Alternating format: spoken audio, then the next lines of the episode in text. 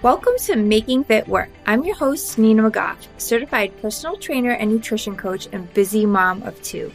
I'm committed to helping you get real results by sharing best practices and life hacks to staying consistent.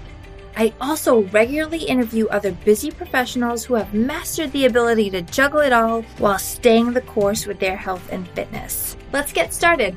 Hey, you guys, I just want to take a pause real quick to drop a line about my favorite supplements, and that's my chocolate trim. It's essentially a combo of the liquid collagen that I absolutely love plus CLA, which is a fatty acid proven to help with overall weight loss. I personally have been taking this product for over a year. Even my husband takes it. And I've noticed major improvements in my digestion, my energy level, and just less overall fluctuations in my body composition when I'm changing things in my diet, right? So anyway, if you're interested in trying it, which if you're not already taking a collagen supplement, I totally recommend that you do. Just head over onto the show notes and I will drop a link in there to my referral code so that you can get $10 off. And then shoot me a message. Let me know if you buy it. Let me know if you try it. I would love to hear how you feel. Hey everyone, welcome back to another episode of Making Fit Work. I am your host, Nina McGough. I am truly grateful for your listening ears again this week. This week, I want to talk about the power of protein, why it's so important, how much do you really need, and different types of sources. So let me start this episode off by saying most people always seem to be so worried about carbs and fats and how much they should have of each of them. Should they have them? What types they should have, when really they should be worried and thinking more about their protein intake instead. So, first, let's start off by listing some of the many benefits of adding more protein and increasing your protein intake. Number one scientifically proven to aid and maintain in weight loss. So, if either one of those are your goals, whether to maintain your weight or to lose some weight, think about increasing your protein. Stop worrying about the carbs and fats a little bit and think about how you can get in more protein. Number two, one of the ways it does that is because it naturally decreases hunger and cravings. Okay. So one of the ways it helps you maintain and lose your weight is by increasing your protein. You're going to naturally decrease your hunger and cravings. That's that late night snacking, the mindless munching. It's going to help rid that habit. Number three, it changes your body composition by increasing muscle mass. Now, before you get all worried and scared about that word muscle mass or that term, I know your mind instantly goes to this image of a bodybuilder looking super bulky. Remember number one and two, that it also aids in weight loss. So when you combine increasing muscle tone, muscle mass, I know that word is scary for some people, but also are working on decreasing body fat, that's going to leave you looking leaner and fitter. All right. So before you go ahead picturing the bodybuilder, which first of all, let me just say there's nothing wrong with a bodybuilding physique, but I know that that's probably not what the majority people are going for. That's not what we're referring to here when I say muscle mass. Number four, increasing your protein can lower your blood pressure. So if that's something that tends to run high personally or in your genes with your family, something you want to consider. Number five, it helps build bone strength and density. This is something super concerning for women, especially as we age. And I see it all the time. You know, women in their late 40s, 50s, 60s finding their way to me and saying that my doctor say I have to start doing resistance training because of, you know, bone density issues. That would help them so much more. They'd be in such a better place if they had started that earlier, right? If they had started that strength training earlier, but also increasing that protein intake. Number six, it boosts your metabolism. It boosts your metabolism without having to add any extra crazy exercise. So now that we know how important it is, right? Hopefully that's lodged into your brain. More protein, increase your protein. How much do you really need? Let me start this part off by saying 100% of the people I meet are under eating protein. And that's including myself, to be honest. The only difference is half of the people think they're getting in enough protein. They feel so confident about it, and they're really not. And the other half are very well aware that they're nowhere near close to getting in enough protein. And the reason is, is that truly you'd be surprised at how much protein you really need in order to get all the results that I just rattled off, right? So, uh, maintain and lose weight, lower blood pressure, body recomposition, boosting your metabolism, all that stuff. It is recommended that you get in one gram of protein per pound of body weight.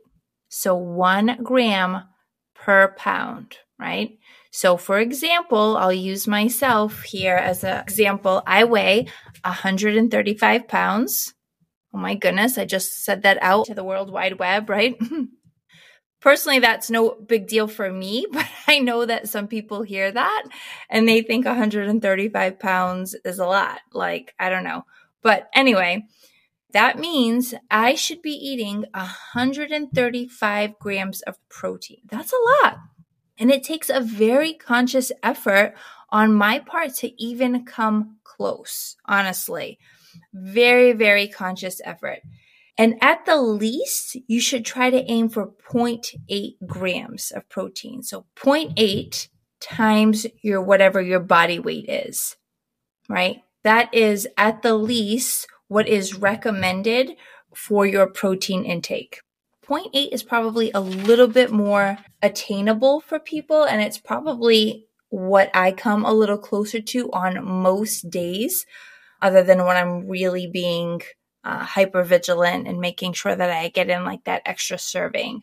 So, in order to do that, you're looking at protein at the least three to four meals a day in order to get your protein up as high as it needs to be. So when I say protein, I'm talking things like chicken, turkey, fish, eggs, tofu, you know, protein powders, maybe even some bars when needed. There's lots of foods that have proteins in them, right?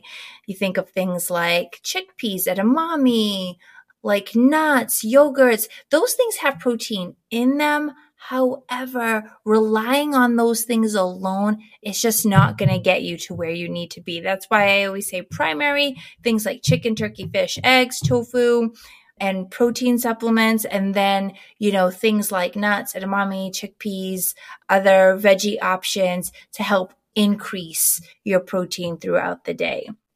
And if that feels like a lot to take in and way more protein than you're used to, I always suggest starting off small, right? Aim to get in protein with every single main meal to start. So breakfast, lunch, and dinner. And then eventually add in that fourth serving in your day somewhere and see how that starts to transform the way you look and feel. And then you can always keep tweaking and adding from there. I'm not a huge tracker. I personally don't track calories or macros, and it's not something I have my clients do. However, if we're kind of not sure where we're at, we're not sure how far we are away from something like protein, you know, I might have them track for like a week or two and even just track the protein part, right? Like just put in what you think you're getting for protein so we can see how far you are from that one gram to body weight measurement, right? Or 0.8 to pounds in body weight and see where we can add more. You know, you might just need to increase your serving amount per meal, or you might want to look for other little gaps in your schedule of where you can add in some protein, right? So if you're feeling like you're getting enough in at each meal, or at least you're feeling really full at each meal and don't feel like you could handle more protein, then maybe you're getting in protein between breakfast and lunch in a snack. And I think that's where most people fall short is we might add protein to our main meals, but then we're snacking on little things like chips or something like that, or an oat bar or something like that during the day. It doesn't really have any protein to it. Whereas if we could add protein to our snack as well, that would really help increase our overall intake for the day. I personally, I feel like I do a good job at getting protein in with every meal. And what feels easier for me, less stressful for me, is to just add a scoop of one of my protein powders to my water midday, right? So usually when I'm about, I don't know, halfway through my water jug, probably a little bit more than that around that 2 p.m. after lunch, I'll add a scoop, maybe even a scoop and a half of protein to my water for the day. And that's usually where I try using my flavored protein, right? Things like a berry or a tropical punch or something like that.